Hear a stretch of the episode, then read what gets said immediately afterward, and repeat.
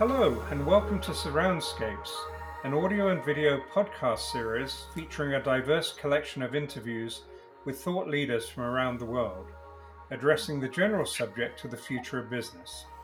This content is curated by Sound Professional and focuses on the role of the aural and visual senses in creating unique, delightful, and compelling experiences to stimulate business.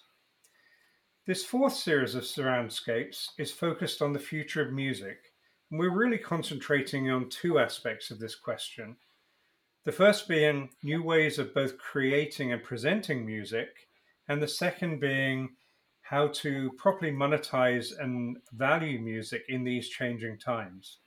So, for this episode, I'd like to introduce uh, Paul Fraser from the band Never Not Nothing, Paul's talking to us from London, and he's going to be able to talk about pretty much all aspects of this.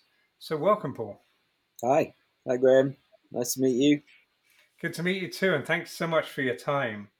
Can you start by telling us about your background and also the band's background? Okay, so my background is I think I've I've always worked in music. I don't think I've ever had quote unquote a proper job.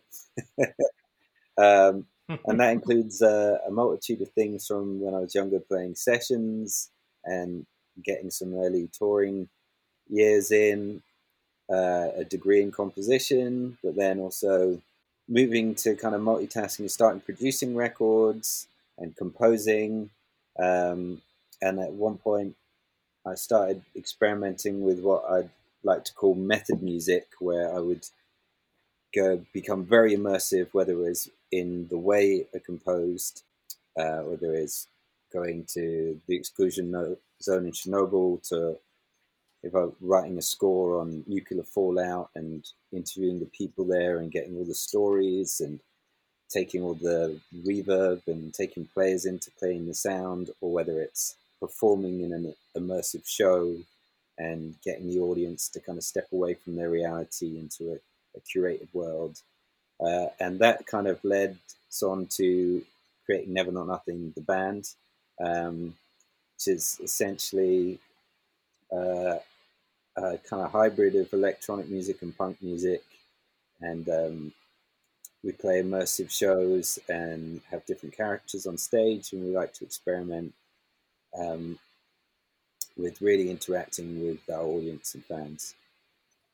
So, when you were um, doing the session playing and, and early work, what sort of music were you playing in those days? Mostly like, um, I guess it started off kind of trip hoppy, and so like, and soul and mm-hmm. and lots of rock and stuff. So it would, I would spend a bit of time with, um, with different artists on labels and be their guitarist and specialize in kind of creative, I guess, alternative guitar, essentially. Um, mm-hmm. And then uh, getting into producing, how did that happen for um, you? I think it really started from an early age, as I always recorded and made my own music out of necessity. I grew up in the Highlands of Scotland and uh, didn't have a whole lot of mm-hmm. culture on the mm-hmm. doorstep. So, you know, any kind of window into the outside world was great. And then any kind of method of creating it myself. So, whether it be an old four track, uh, recording on tape, and then managing to scrape enough money together for a basic computer where I could use basic DAWs, um, which uh, were very frustrating at the time. They weren't nearly as good as they are now. Um, yeah, so I think that was mm-hmm. the start of it, and then it was uh, it was really kind of dreaming up projects and making projects with friends, uh, and being a bit of a facilitator as well. So having um, uh, I had a lot of African friends quite a long time ago who were in a an African hip hop band from Malawi, and they were had moved over to England, and um, and needed some help making records here and stuff. So that was a just once you you start doing that, it kind of brings opportunities to experiment and learn and interact with other people. And it's I always see music as my way of kind of uh, mainlining into any kind of culture and not being a tourist ever. You can always kind of find your mm-hmm. your way in and interact with people on a level and find out what's going on in their world. So that's kind of where production came from for me. It was more a way of interacting with lots of different artists. Well, that's a that's a really interesting concept. The idea of using music as a way in to to be an insider in a community rather than a, you know, a tourist looking into the community. I just want to clarify uh, for for our listeners, maybe some of whom are not technical, but when when you talk about DAW, you're talking about digital audio workstation um, rather than something you walk between rooms.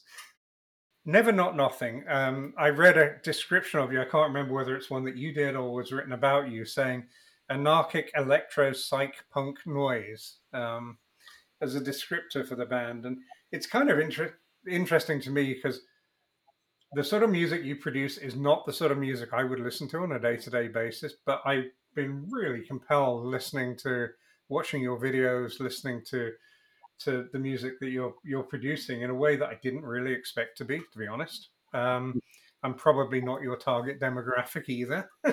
so, how did the band come together? Well, I think there's a, probably a really long, drawn out answer to that. uh, yeah, that's fine. Go for it. So I'd known Vincent for a long time, and um, I was actually his his his teacher, his like band mentor when he was was younger. So I taught him kind of how to arrange and be in a band, and then we lost contact while he went off to music college. And I was in a band at the time where we were mm-hmm. touring a lot around the world and um, playing loads and loads of festivals. And the drummer left um, last minute, and we were looking for a replacement. And I thought it'd be nice to invite him as to audition because uh, because it'd be a great experience for him. And then he came in and just was really exciting to play with. Was and everyone else seemed kind of boring in comparison. But he was only, I think he would only just turned 18, and we were due to play. We were actually due to travel to China, which was really a really odd touring experience. We were doing a festival in China where we were doing two shows a day for six days, and the audience would come through in a conveyor belt and they would stay at your stage and see you play and then move around to the next stage. And it was, it oh, was, wow. yeah, it was very bizarre. a lot of, yeah, sounds it. So uh, that was in a football stadium, in like a, one of the Olympic football stadiums in Beijing. And so when we asked him to join, we asked if he had a passport. And two weeks later, we were in a stadium in China. That was our first ever actual gig together. Wow. Yeah. Baptism of fire. Um, so for, for people that don't know, Never Not Nothing is just the two of you. So what happened to the other band members? Did they like fall away or did you just decide to split off yeah, um, we had a good run uh, of touring lots and making records and the band was from different parts and you develop different interests as well one member moved back to Africa and his mother passed, and one member is now a uh, top vegan chef, and you know, just, people wow. just hmm. you know, I think it's healthy not to go. So there were, it was like I want to do something other than music now. yeah, and uh, but me and Vincent had already kind of started plotting a a side project, which then became our main project, uh, just the two of us. Mm-hmm. And when you when you started, you weren't called Never Not Nothing. You were called Black Futures. Can you talk about that and how you changed your name and why you changed your name to Never Not Nothing? Um, it's directly because of the Black Lives Matter movement. Um, as um, about a year after being called Black Futures, we started seeing the emergence of Black Futures as like an an empowering uh, motto for the for the future of the Black Lives Matters movement and and equality in general.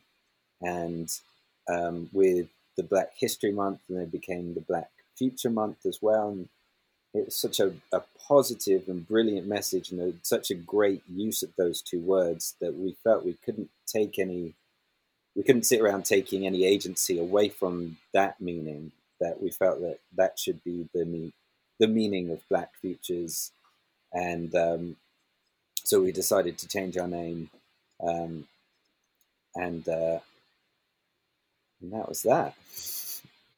I'm very happy with the mm-hmm. Yeah, yeah, that's that's a that's a great story. Did why were you called Black Futures in the first place? Was there a story behind that? I mean, we always say we're kind of positive nihilists, so it was a bit of a a bit of a mm-hmm. play on on on Black Mirror, and also uh, in my head, there's always a bit of wry sense of humor as well, a bit of doom and gloom. That oh, the future's always mm-hmm. always dark, and everything always ends in darkness. And um, why not, you know, shine a bit yeah. of light out there and um, and be positive in that kind of cosmic scale of things. So it was very, it was very different uh, use of that language. Um, and whilst we don't advocate the reduction of mm-hmm. language, we thought it was really important that it had a, a singular meaning at that time. Yeah, that's that's that's a great story. You know, kind of in a way sacrificing any reputation you'd built up for the greater good of a of a really really important cause. It's um, you know this this whole idea. I've been obviously in the last year we've been living through um, somewhat dystopian times, and um, you know the idea of kind of utopia versus dystopia. Um, I, am a big science fiction fan, and, and a lot of science fiction revolves around dystopian um, futures. And there's been a lot of talk about literature written in utopian times dealing with dystopia and, and the reverse. So, uh, literature written in dystopian times being being naturally more um, optimistic because of it. Um, and uh, a a guest on another episode in this series is Claire Evans from the band Yacht, and uh, they did an album called the I think it's called the I thought the future would be cooler or something like that, which is, yeah. which is the other side of it, where you you're kind of looking at a utopian future and get there, and and it's not so much. But um, anyway, so the band came together. You had a great story you were telling me before about your very first gig. So can you tell me about you know you you decided to come together with Vincent, do something together, do a side project that became a main project.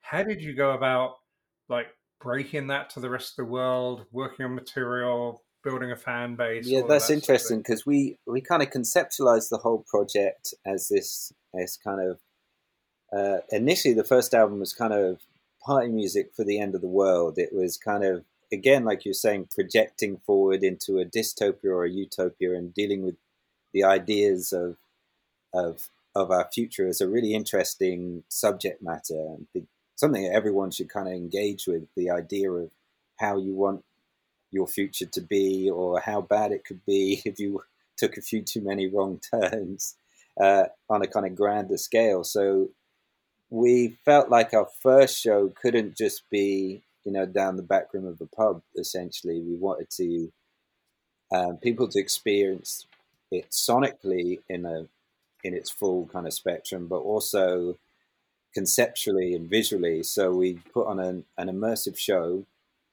We wanted to kind of recreate that feeling when you first go to a show as a kid. You know, that first show you go to, it's never quite the same. You're like, you're shitting yourself. You're really scared. You're equally excited and mm-hmm. it's just these mm-hmm. creatures come out on stage and you're just fully elated and connecting with loads of people and um, at some point that wears off when you've been to a million shows and you find yourself stood at the back drinking a beer and uh, we wanted to mm-hmm. take this kind of dystopian future utopian future to the max and then kind of use that as a way to pull people away from their kind of norm. And it was in the show was done in the middle of the day, so people turned up at I think at one o'clock in the afternoon, So we are really trying to pull them out of their day. And so um, what we did was just we sent out um, this really psychedelic video that just contained uh, a time, a place, and a password. Um, and that was it. And it was quite interesting because we are like, is this going to work? Are people actually going to go, I will make the effort to come to that? Or oh, this is too cryptic for me, I'm not going to bother. but everyone turned up uh, and they, you know, there was a, we had a series of characters. The first character was uh, a friend of ours, all dressed up in a full kind of Berber outfit, holding a rusty metallic version of our our logo above his head, outside a train station in central London, which is probably a kind of normal sight. yeah. and uh, so they would go over and say the password, and he would silently usher them over the road to the pub. And they were, oh, okay, great. It's a gig in a pub. I can deal with that. They get in the pub and they meet our booking agent mm-hmm. at the bar, and they're like, okay, what's happening? What's going on? Okay, we'll just wait for everyone to arrive, but here's your blindfold. And uh, everyone's there, they've got their blindfold, wondering what's going on. And our agent gets on the phone, says the next password. A couple of white vans pull up outside the pub. Everyone's ushered outside and seated in the vans, told to put their blindfolds on. and uh, off they go. Once they're in the van, they're essentially in our kind of art world where we created our own Muzak versions of the of the album, eight bit versions of the album, and populated it with our own computer generated hosts. And um, eventually, when they were turning up at the uh, the show, they were allowed to take their blindfolds off, and there were hazmated characters um, giving out. We made loads of punk scenes for them that kind of had all the themes of the band in there and giving name badges, and they had to put on blue sockies as they enter the the uh, the test. Um, I guess the set essentially it was like a movie set, mm-hmm. and um, there was a laboratory. Yeah. There was two laboratories, and they were ushered in, and they were made to go through like Pavlov's dog type experiments to get drinks, and uh, and then there were sirens mm. going off, and they were ushered into the next room, which was essentially made to look like a dirty laboratory. Um, and they were seated in the viewing platform, and it, which was a, a, studio that I'd been producing records in, and uh, so we'd mixed the sound, so it was like they're all sat in a massive pair of headphones. So it was really mm. immediate and really sonically powerful. Um, and we were on the other side of the glass, so they were viewing us through the glass. And um, we played our first show. We couldn't see anyone because the strobe was so bright, and uh, it was really intense. And it was a really great experience to be able to kind of play like that, and for them to be able to watch without any kind of inhibitions. We tried to just design design it so no one felt uncomfortable watching us. It was, and they could be intrigued and they could look at what we were doing without feeling self conscious and also get the full sonic impact and the visual impact and the conceptual impact of the whole thing. And um, we never actually in the same room as them. We disappeared. The lights went off, the siren went back on, and they were ushered out of the studio, and that was that.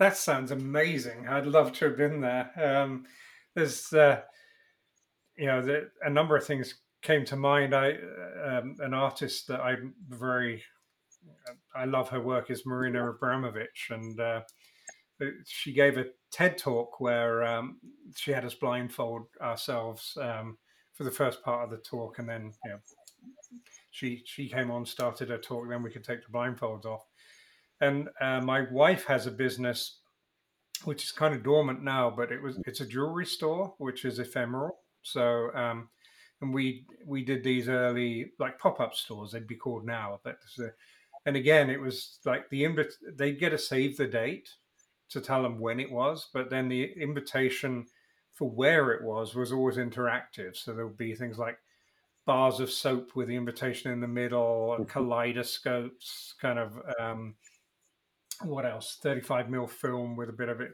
So kind of, I'm really fascinated by this this idea of making events that are immersive and memorable. And it sounds like right out the box, you you, you did that. You kind of nailed your colors to the mast and said, "Okay, we're going to grab you and we're going to immerse you in our world." Um, what happened there? So was this was the object of the gig to create a buzz or to get well, signed? we we did two what shows was... in one day, and one of them was all music industry, uh, mostly record labels and promoters, right. and um, we we did get signed off the back of that show. Essentially, and every label that was there called us called our manager back within half an hour of being there. So it definitely made a wow made an impact. Obviously, we've worked really hard on the music beforehand, so it was it was ready. It was kind of launch day, and then it was also a way of inviting lots of supporters of our music previously along to kind of show what we've been hidden away working on and friends and family as well as a way of kind of really getting them involved in the ground zero of the project and making them a part of it as well. And uh, it's a bit of a treat as well. So, mm-hmm. Mm-hmm. Did you film yeah, it? It's, it's all, all filmed. Or... Yeah, it's all documented. I'll send you. I'm sure I can dig it out. I'm not sure it exists online at the moment. I think we're holding. Yeah, I'd love. I'd love to see it, and I'm kind of fascinated by that kind of usually when bands get documented it's after they're famous and you know so you see them being kind of swanning around in limos and things. And i remember joe jackson wrote a book that ended when he got his first record deal.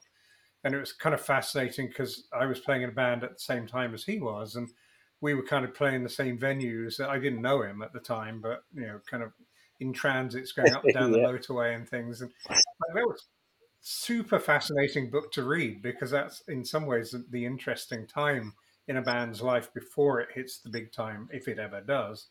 And uh, and then he did a tour where he he was his own support act. So you know he played, but the support act was him reading passages from the book, and it was it's just like yeah. a fascinating thing.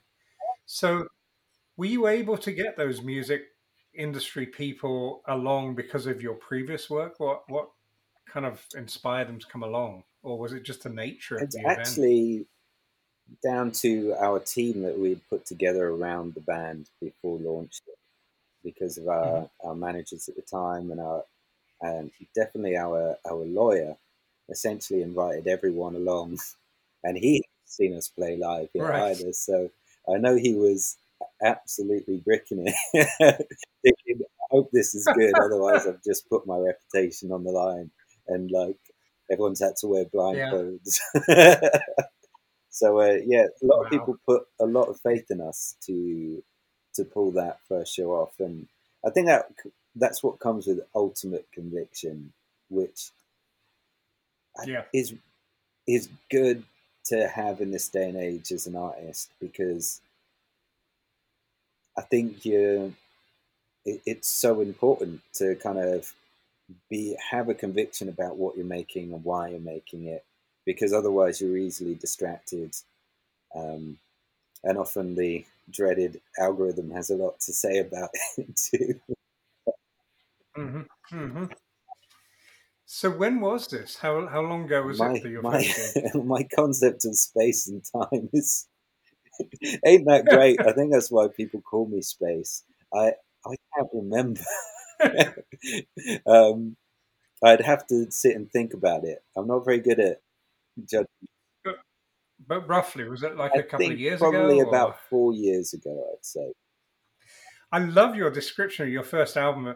There's party music for the end of the world. That that's like brilliant. I mean, it's it's so evocative. Um, and did you did you actually have that concept before you did the album? Was it like we're going to make party music for the end of the world, or was it something you uh, realized? Uh, no, definitely beforehand. I think the hmm. um, hmm. the genesis of the project was the song "Love," um, where we'd kind of talked about what kind of what the um, the art world that our our project lived in was like, and then we made that song, and the it's the lyric is 10 seconds to the 10 minutes to the end of the world let's make love so it's like Hmm. it's Mhm. pretty Yeah. straightforward right at the beginning Interesting.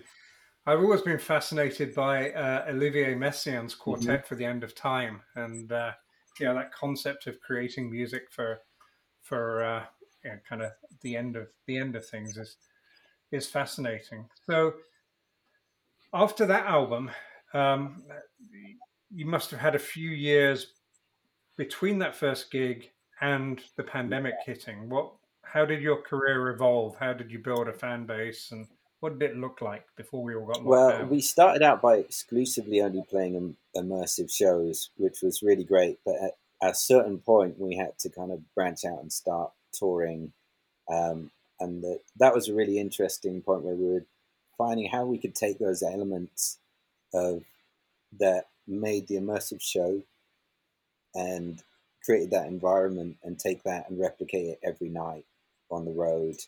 Uh, so that Mhm. was really fun.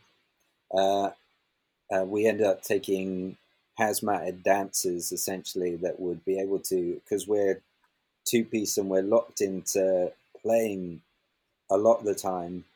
Um, we get as much chance to venture out into the crowd and do the Iggy Pop thing as we can, but we wanted these kind of other characters to be able to, you know, a bit like um, the guys from Public Enemy when they come out and they do the kind of choreographed thing, but then they can go off and all of a sudden you turn around and one of them's in the crowd dancing next to you and really kind of the show comes out to you and pulls you in and invites you in, invites you to kind of lose your inhibitions a bit more um, in a kind kind of way. So we started doing that and touring and started in earnest the release campaign for the album, um, which we were kind of was just getting into full swing as COVID hit. We were we'd uh, we just we came off tour, a two month tour around Europe in, and we did a tour of the UK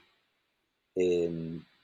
We came off the road probably the tenth of March, I think, and then went straight into lockdown. right. Uh, yeah, Wow. so So you did actually get to finish your tour before. yeah, so it was a.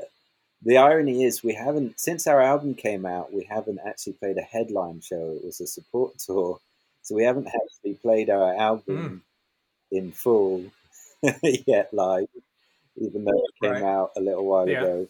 So we came back, and the plan was already for us to. Um, we'd kind of been in isolation just before we went on tour doing a film score. We'd isolated um, in the middle of nowhere to get this film score done, and also the the film was in a an isolated house in the middle of nowhere, so we wanted to recreate the conditions a little Right. bit be our own captors, essentially. Wow. So then he came back, back, to to the same thing. We ended up going to a residential studio for. We were planning to go away again and isolate and make some more music. Um, we're working on a an EP called the Art Ritual EP, a series of EPs that of kind of short format releases where we can try different ideas and collaborate with people and kind of treat each song as its own world. So we went and disappeared for three weeks to do the material you would have heard, Maximum and Ritual Destruction, and um, essentially deal Mhm. with the with our ideas of the pandemic in the world at the time and kind of process that. And I, I call it like we're a, a few isolations deep, a like Inception. I don't think I left the studio for about uh, at least three weeks before I left the gates of the studio. And you mentioned, you know, this this new material, but uh, you've on your website got some amazing videos where you've presented some of those songs in in really um, stunning kind of visual backdrops. Can you can you tell us a little bit about that and how you created well, that? Because we always go go so maximum at everything. We always we make a little rod for our own back, I think sometimes. So we yeah. we finished yeah. the material and wanted a way to to yeah to show to show people in a show. So we we came up with this concept, the live from a void, like a essentially we were living in a bit of a void at the time. Uh, we all were, so we put the show on and and we created this idea for a stage with a split screen where we would be inside the imagery, and um, we started animating some footage, and they kind of got carried away, and we made all of the video for the uh, for the screens, so it would really be a fully immersive experience where you're getting the the actual physicality of the music, but then you're getting all the visual psychedelics and and kind of the impact of this imagery in and around us. Um, so we spent a long time animating, learning how to animate. Vince did an incredible amount of time editing single frames mm-hmm. and going essentially in order to get freedom we always end up going quite analog in what we do in order to take it into te- technology so that we can do it ourselves so um, some of the for maximum was a lot of zoetrope stuff. It was a, a massive image mm-hmm. where we used multiple multiple animations on the same image so that we could zoom around the the uh, the spinning image essentially to create different um, mm-hmm. almost a queasy type effect where you're seeing different things and yep. it's really cool when you start oscillating those things differently. You get sometimes you get a kind of speeding up and slowing down of that of that animation where it it's uh, yeah it's quite interesting that moment where your eye just gets tricked into it being real and, and then disappears again. It's really um, compelling and, and just as you say really kind of maximalist it's it's like yeah overpowering did you was Live from the Void like a live stream or something, or was it just? Um, it was a concept, and um, I think really we wanted to do it as a live stream, but we didn't have the facilities at the time to do it. So we we filmed it all, and then and then put it out individual as individual songs, so we could drip feed the content yeah. around the the singles, which is nice. And also really wanted it to mm-hmm. be for everyone the, the one bugbear I had at the time about live streams is that if you bought a ticket, you got to see it, and then and then it's gone. You know, I just wanted people to be able to come back, and sometimes the best kind of videos of of bands performing, you want to watch over and over again, don't you? You want to go back and you do, yeah, and kind of lock into it, and and it should be exciting. Yeah, that is a you know interesting point you you bring up about you know live streaming and paying for things and and um, you know I think at the beginning of the pandemic a lot of artists kind of just basically retreated into their living rooms, brought out their acoustic guitars and kind of did yeah. Facebook Live or you know YouTube um, sessions for for their fans, uh, just like as a way of communicating, connecting. Um, and we've seen now much bigger live stream shows. Um, my brother-in-law actually lives in LA and, and is a film producer, and he's he's on another episode in another series of Surroundscapes. But he interestingly pivoted to forming a company called hmm. Pure Sets, which does COVID um, monitoring, um, social distancing, setting up different zones, and, and then testing and PPE and stuff but he's also been very involved in the some of the big live streamed events like the yeah. Billie Eilish one and a, a, few others, and that that was interesting to me. And and what you did was interesting in the same way in that it well Billie Eilish's one used AR to to a certain extent to pre- present something that would have been really really tough to do actually live. Um, and have you been able to do stuff that would have been difficult to, to tour with, or do you think you could tour with what you do? I mean, Live from the Void was definitely that. I think we have a, an extremely different budget to Billie Eilish. So, yeah. what, what we were doing with Live from the Void was going, okay, well, we don't need the budget to tour this equipment. Our friends that run the company are, are learning the learning to us for free. Essentially, we had to become everyone. We would the audio engineers. Um, the only luxury we had was working with our friend who's an amazing lighting designer, and he did the lights, and then we animated, did all the visuals, and so it was it was a lot of work, and it was pretty much just the two of us doing absolutely everything mm-hmm. um, to get that that um, that what we didn't want was that there was a lot of people playing guitar in their living rooms, which was lovely, a really nice, personable way to connect with people. But we wanted to put on something, a production that felt like you were drawn into the show and mm-hmm. it had that maximalist quality and yep. technical quality. It had Technicolor and was like something we wouldn't be able to afford to tour with that setup, mm-hmm. or you wouldn't be able to see or jump around and see the, what we were playing that close up. And so, isn't it a, a way to kind of pull people into our show? Normally, our shows are very energetic, and people spend a lot of time jumping around. Might not spend all that much time watching us. Mm-hmm. so it's nice to sit for people to sit back and see it.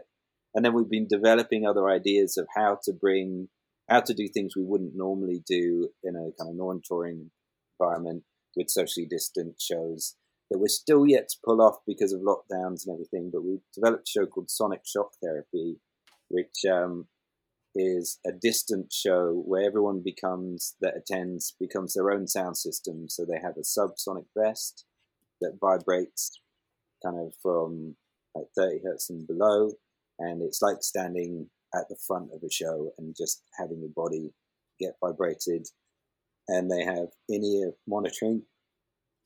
And so they're really experiencing the best of the sound. They don't have any of the acoustic anomalies so we can do the show in almost any space really as well which allows us to go into more dramatic spaces as mm-hmm. well to really enhance the production.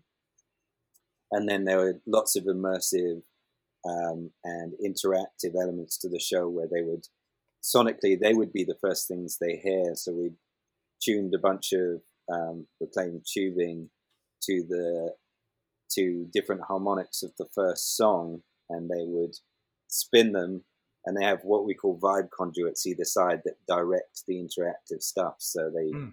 Mm. basically have a little in-ear instructions of of what's going to happen when they first plug in, and they have to follow their guides, and they start spinning, and they create a soundscape that gets picked up in the stereo mics and feeds back into their headphones and they have that interaction of actually making a sound and seeing it and hearing it and then the sub drops and their bodies yeah. vibrate so we're thinking about how we can use this technology that um, with the companies we're working with to really create use it to its maximum to create a scenario where you're really a part of the performance and you're getting all the things, that excitement that you would do if you were at a show, mm-hmm. a rock and roll show.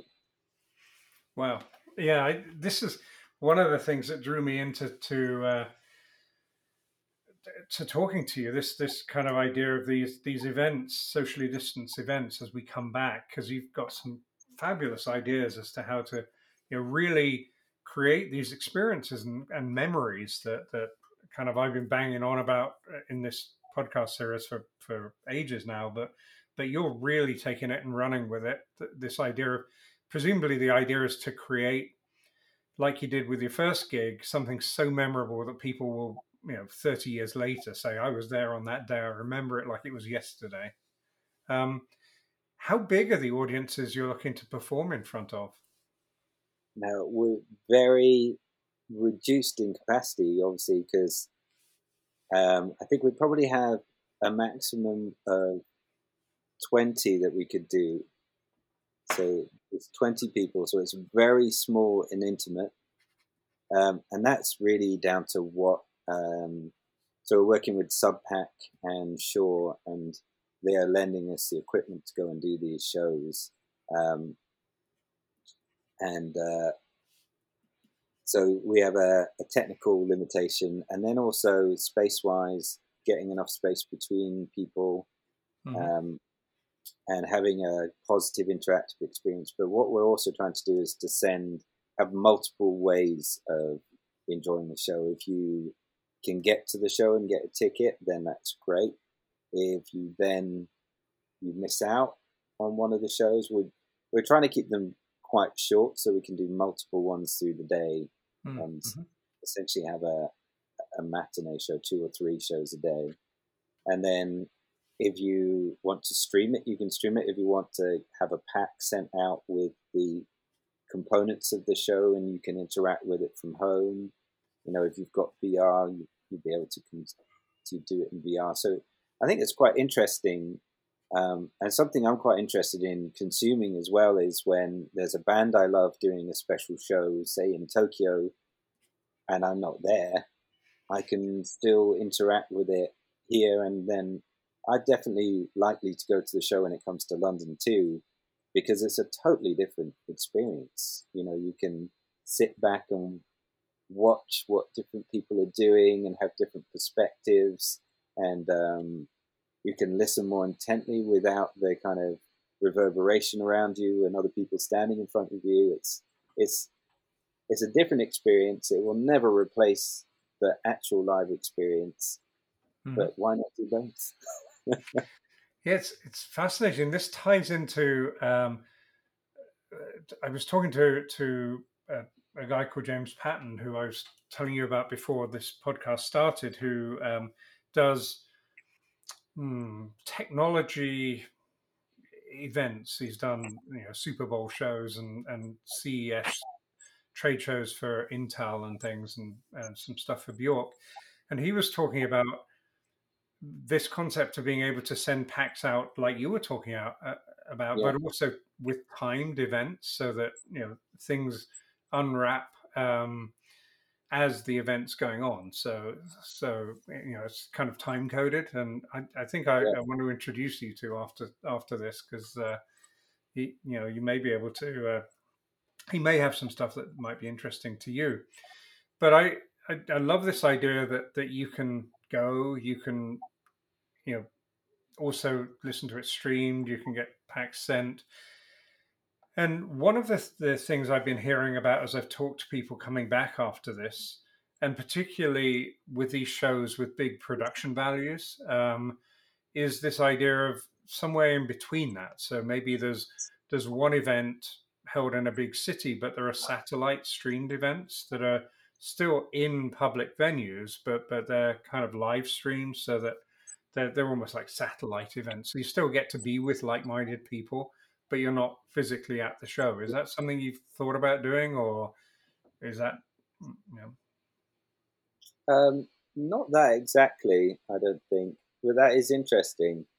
Um, I think for bigger shows, I think if you're in a quite a cult act, mm-hmm and you're playing, you're not playing stadiums at the point. I think the people want that intimacy, and then maybe standing. Um, when you go to a show over a certain size, when you're playing stadiums, you are most of the crowd are actually watching the screen anyway. Yeah, yeah. Because you're so minuscule and you're so far away, the crowd's so far away from what is actually happening. There's very little detail, so it does make total sense to take a show like that and have satellite events. Um, I also think that the idea of of going more analog again and doing more doing smaller shows with more in a residency style is quite interesting because mm-hmm. then it's um, you're spending more time in an area and you're giving more back to that local economy um, and you're traveling less as hmm. well. Mm. There's less uh, of a carbon footprint. So I thought that was an interesting idea rather than. I think most people would say they prefer to go to to shows uh, yep. in a slightly smaller capacity where the audio's better. As soon as yep. you get in the stadium, there's a lot of problems with delays and reverberation and actually being in a place where you can enjoy the music that is being played. Yeah, I, I, totally with with you on that one. I love going to small shows, but um, and, and, you know you feel connected in a way that you don't otherwise.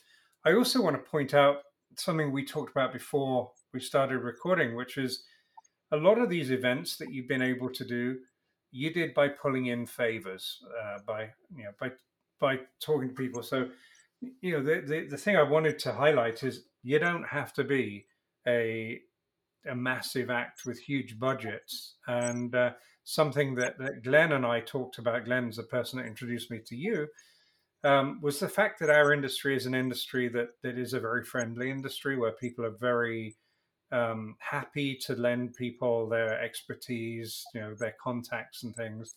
And I think it's really important that, that artists and bands do that and, and reach out to people and say, you know what, you know, I'm trying to do this thing. Can you help? Have you? Is that how you've done it? Definitely. I mean, everything in music runs off friendships. I'd mm-hmm. say, um, and wanting to. A lot of this, the people we worked with initially are people that um, I've been friends with for a long time, and also we at different times always got excited about maybe getting a chance to do something together at some point, and oh, we could do this wild thing and that wild thing, and so when you when you have friendships like that that are based around the will to do something together, when you get finally get that opportunity, it's great, and mm-hmm. it really it really is about having building friendships and and connections with people. So yeah. whilst we do lots of use lots of technology in our music, it is very analog in that sense that we've always kind of been. It's always been based around community, essentially. Mm-hmm. So, um, you know, you were saying earlier that you'd just before the pandemic, you'd come off a support tour, which is a very traditional way of kind of building a fan base. Um, with your first album release and, and, the tour, had you begun to build a, a significant fan base? We we had just started before the pandemic. Yeah.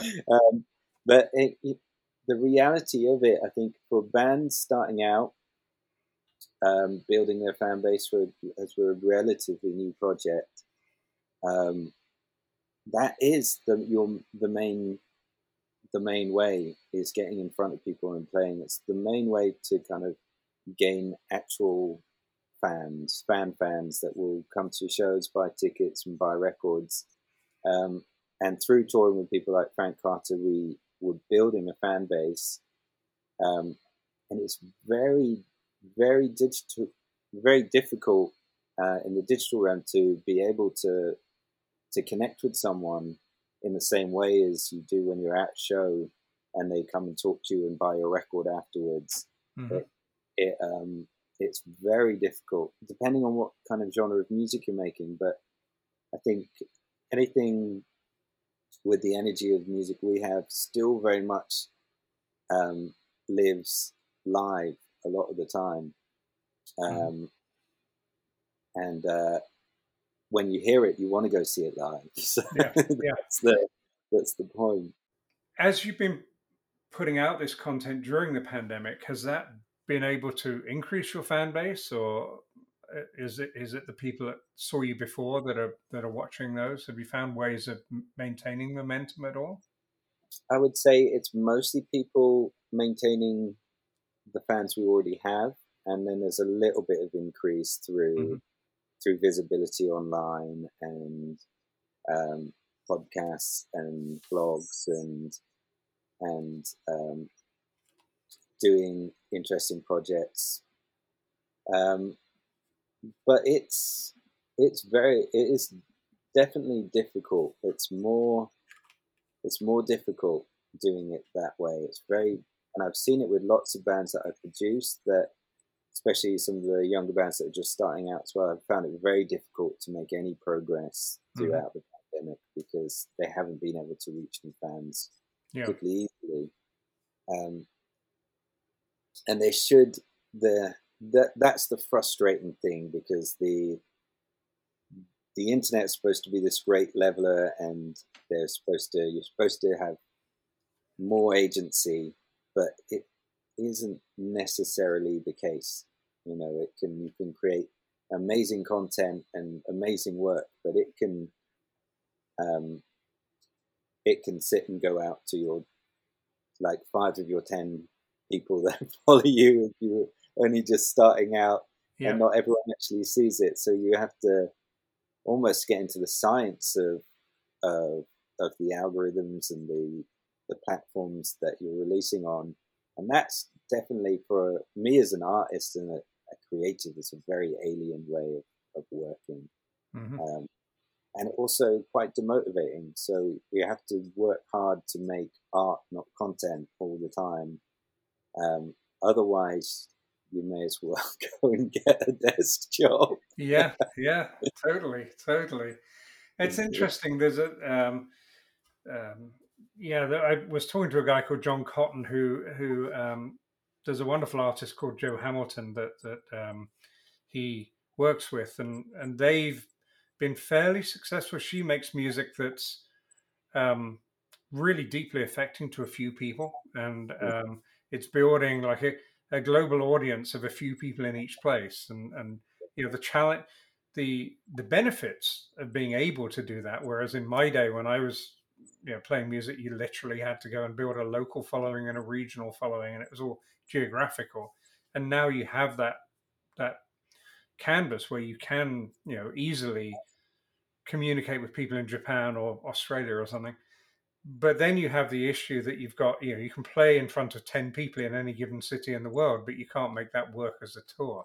Um, yeah. So, kind of the the last topic I want to talk to you about, and and it's an important one, I think, to both of us, is how musicians can make a living in this economy where streaming has devalued recorded music um, to to almost zero. Um, you were talking about these concerts that you did. You were planning to do with like twenty people at a time. What are the ticket prices going to look like in those concerts? Because you know there's a lot of cost involved putting them on for a, a very few people. Are they affordable? Yeah, um, I mean they're not going to make a profit Mm-hmm. it's definitely not a business decision. It's more, it's uh, it's providing some people with an experience and the narrative of of what we're doing as well, and introducing people to the idea of the band. So then, when it opens up again, we can experience it in person. Um, right. So n- no, it's. I mean, that is a way of making art, content art I guess, mm-hmm. essentially on the mm-hmm. larger scale, but and then thanks to very few people um, and streaming it as well. So mm-hmm. uh, it's definitely not a uh, a financial decision mm-hmm. doing a show like that at all. Um, it's mainly it's doing a cool art project and getting more exposure and more momentum when that's very low on the ground. Right. Uh, so as far as kind of making a living as a musician, um, I see this from lots of different points of view. Obviously, personally, um, I work as a producer and a composer and songwriter and as an artist. Um, all of them involve my artistry and use of technology um, so I do all of those things to make a living um, as a musician and an artist. Uh, and I do that to give myself the uh, freedom to, to create the music I, I like as well and work with projects that I'm extremely passionate about. Mm-hmm. Um, as far as kind of seeing, obviously, then dealing with lots of different artists and seeing how they are now working, reacting to this as well, the rate of release is right up. Mm-hmm. Whereas it used to be album, two years of touring and, and maybe a bit of time out working on the next album. It's generally a year, album a year, or album every year and a half, or your constant singles, or, you know, the amount of content that gets put out now, and I, is is tenfold in order to keep things moving mm-hmm. and staying relevant, but also to generate more income from streaming by just releasing more mm-hmm. content. I don't think that is necessarily sustainable or good for the art form necessarily. Mm-hmm. Whereas that pressure does create a lot of good music, it also saturates your saturated releases as well. And people need, as a fan, I want to, I want a, a period of time with the music before I hear the new, and have enough time to get excited about the new material. Not like, oh, it's it's hit that time again already. I haven't really listened to the first record yet. I was talking to uh, to Glenn, I think it was about um, about the band London Grammar, and mm. um, that they produced you know a first album which was uh, that I loved. Uh, I thought it was amazing, and then kind of they went away for almost five years, and then produced a second album that blew the first album out of the water. It was just like a mm. remarkable album. Um, and they just produced a third album, but it's only a year or a year and a half after the second one. And to my ears, at the moment, it doesn't feel like it's moved on very much. So, mm-hmm. like, I'm always listening to artists' first albums, and the ones that produce really ones that, that for me are, are moving. I'm waiting for their second album. You know, can they move it on? Can they move it on? And I have a history of of liking people like Peter Gabriel and Kate Bush and people that produce like an album every decade. So they keep their fans kind of waiting, but they do end up producing kind of real evolutions each time.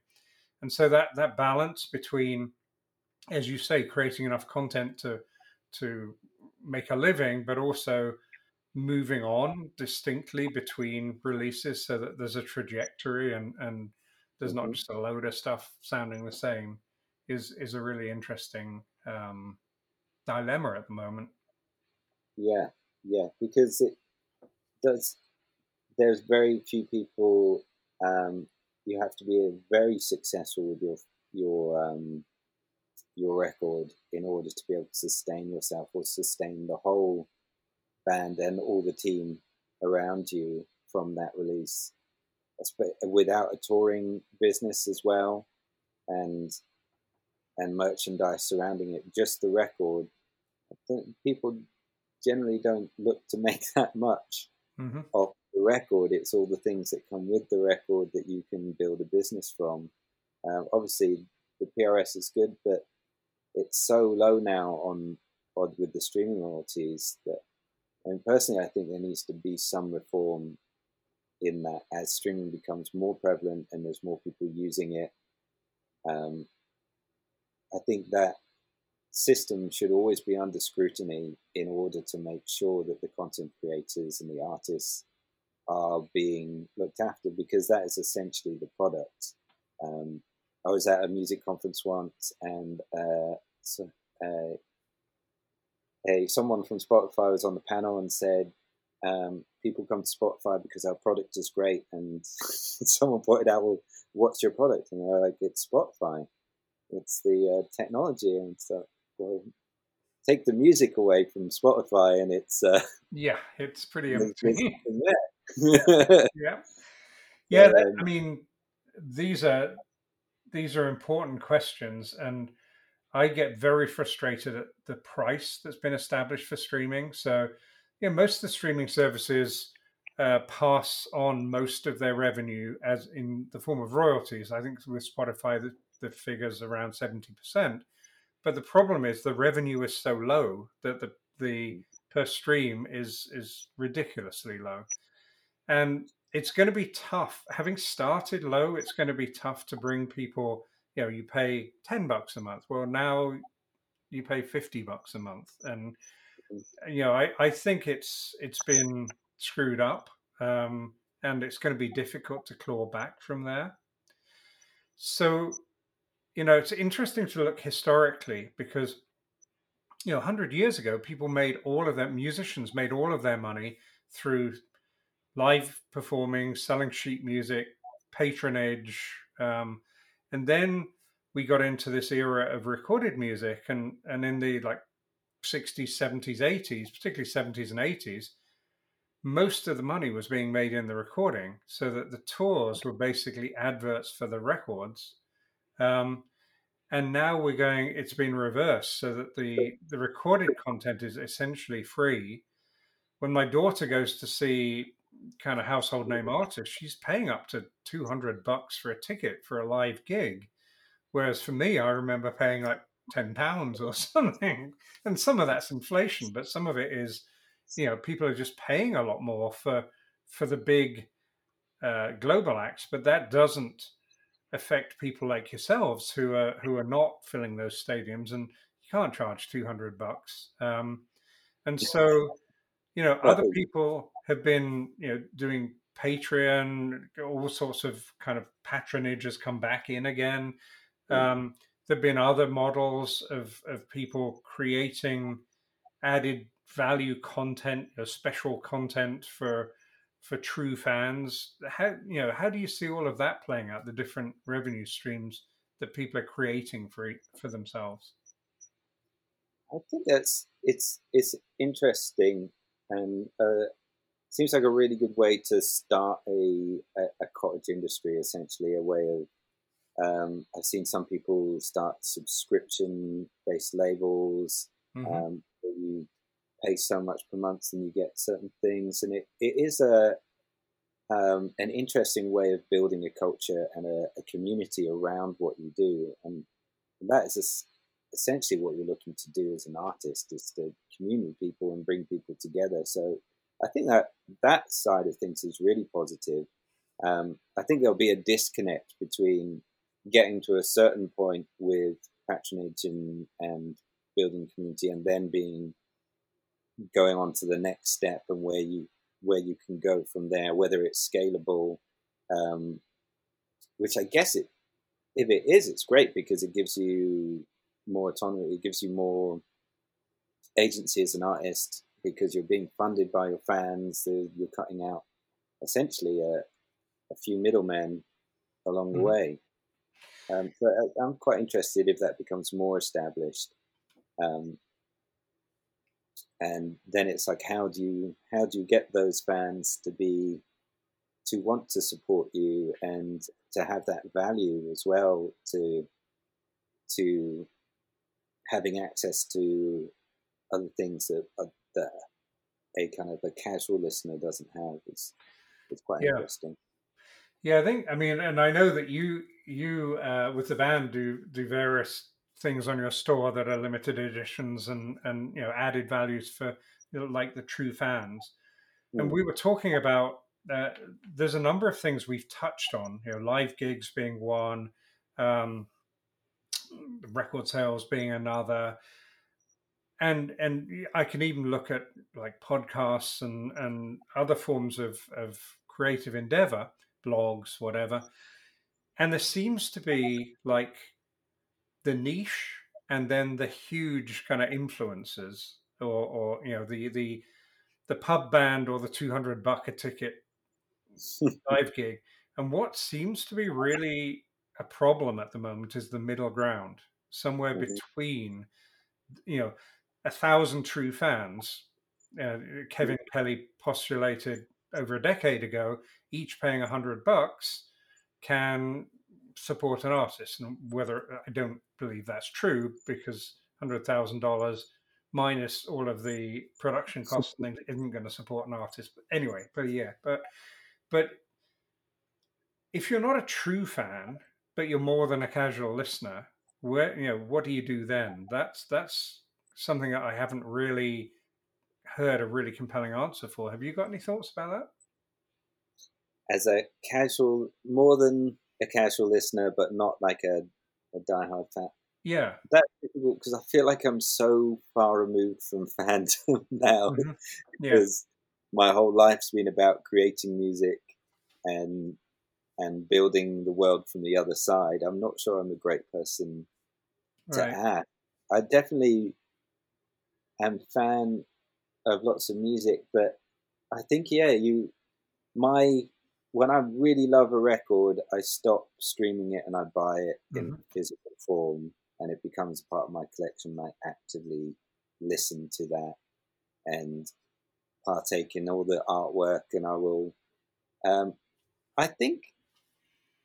I think there's so many levels that you can be a fan now that I think you can dip your toe in, you can take a look, and that's part is is fantastic for fans because you can go, oh, I like that, and you Google it and you watch some live performances on YouTube, and there's, you know, there's so much amazing quality things that you can go and interact with, and then you can go online and buy their merch, and I think there's there is there's almost so much and there's there's so much music out there and so much vying for your attention it's how do you choose what where you uh, what really resonates with you. Yeah. And um, where do you find it?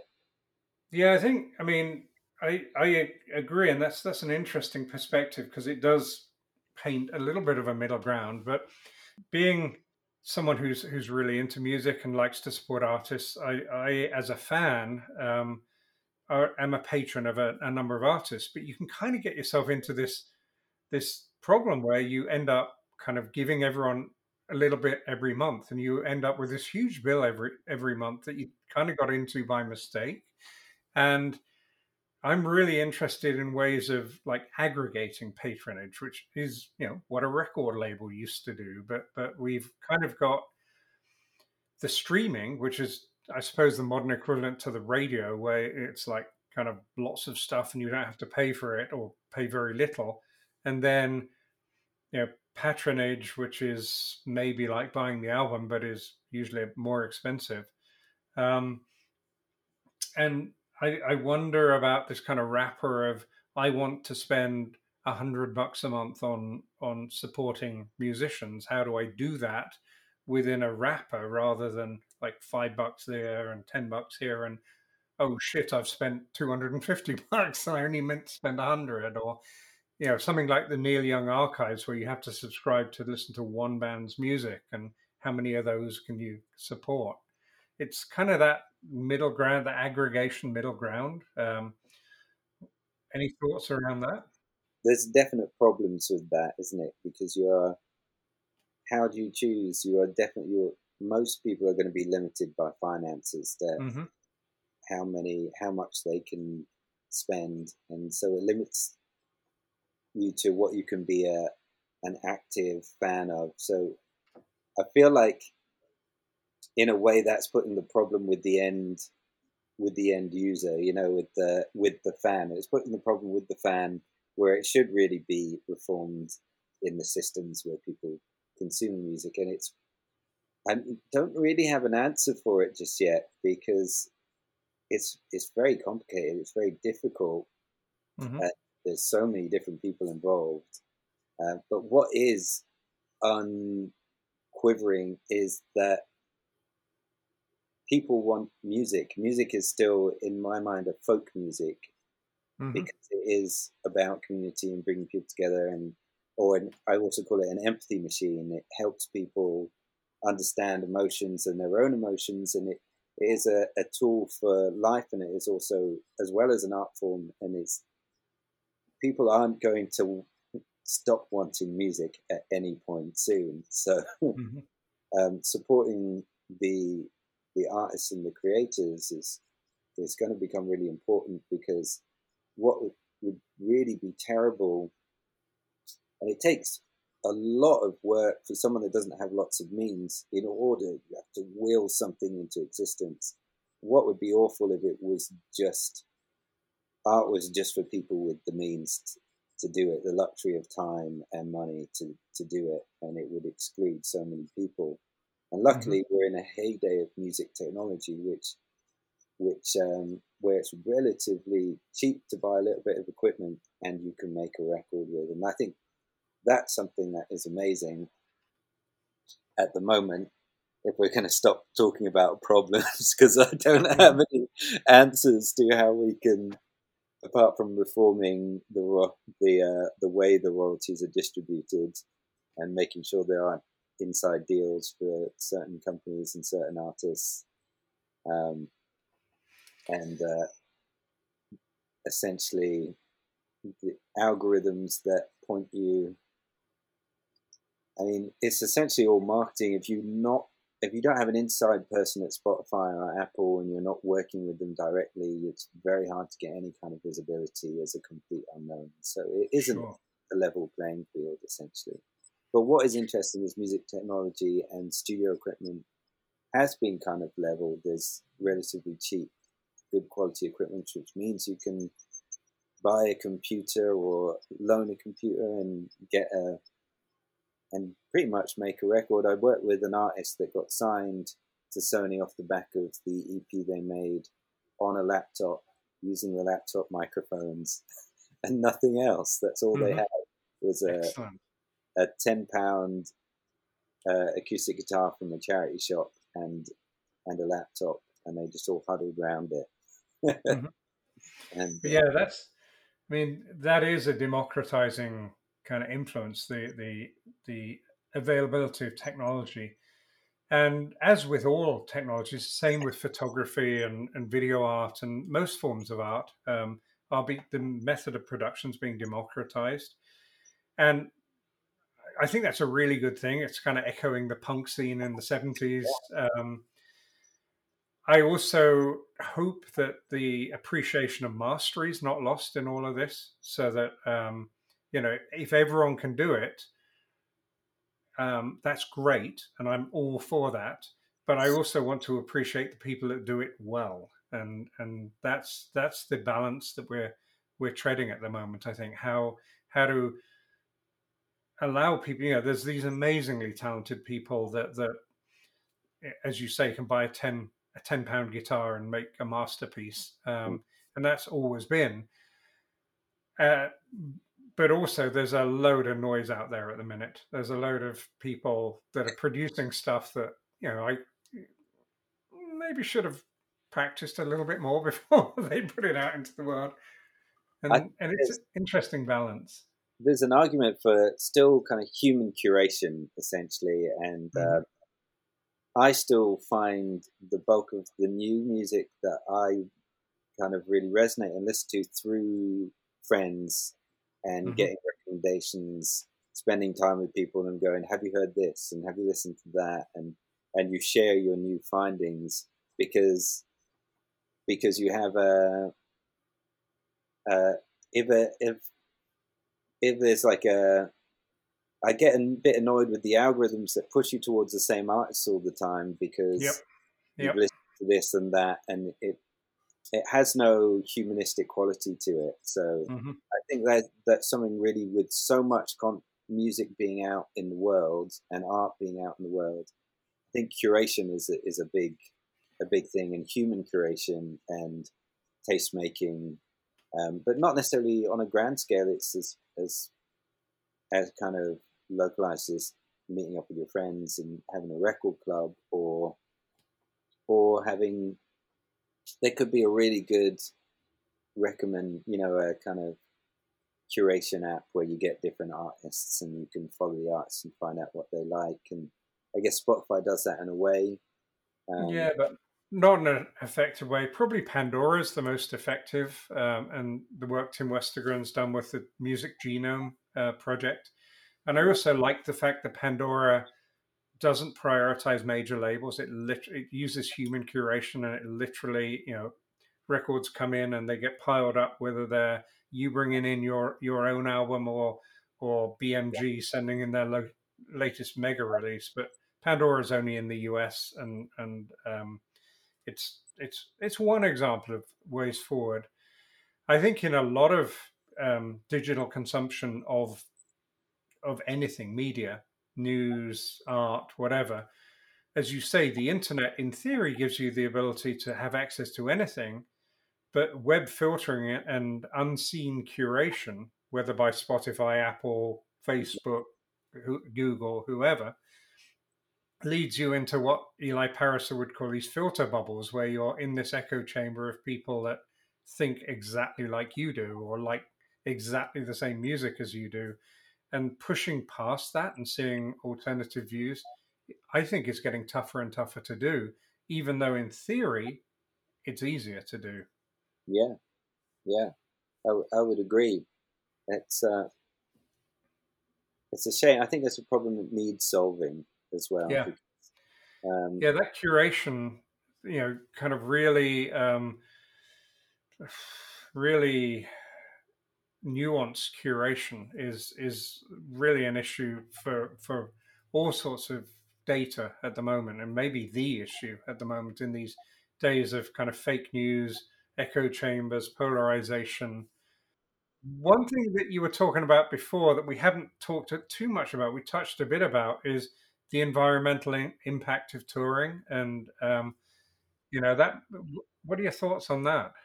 Well, that, as artists, that's something we're really engaged with at, at the moment, and um, essentially, um, kind of opening up a, a, non-divisive social narrative as well through music, and uh, a lot of people are trying to do it where you're kind of normalizing the the talk of, of environment and our impact and getting used to telling that story and projecting a future where things don't quite go to plan as well um, and that being a reality that your sphere of influence lasts way beyond your years um, and so that's something we're dealing with in our music at the moment, but also then looking closer to home um, with people like Music Declares Emergency and their No Music on a Dead Planet um, project, looking at how we can use what's available to us to lessen our impact.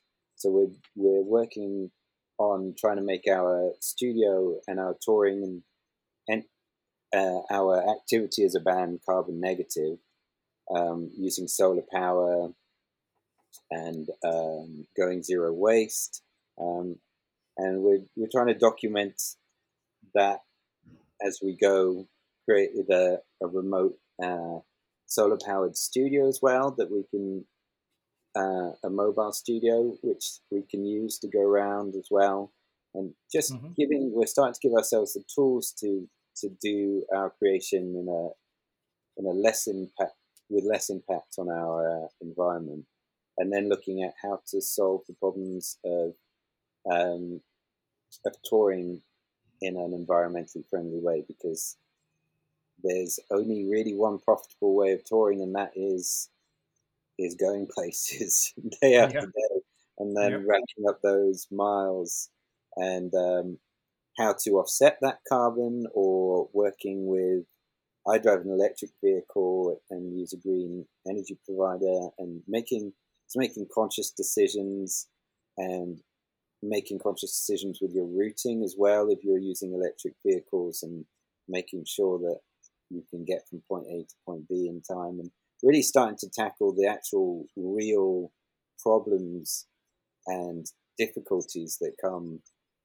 uh, with trying to have a low impact on the environment. So at the moment, we're kind of documenting that story to tell it essentially so that we can see what systemic barriers lie in a way to, to be able to, you know, the fact that I have to really go out of my way to find a cucumber that's not wrapped in plastic and like mm-hmm. just mm-hmm. getting any kind of that some people, you know, touring and not saying no single use plastics on the on the rider and being very conscious, making telling a story that you can make a very conscious decision as an artist to to make changes in your team in order to be more environmentally friendly.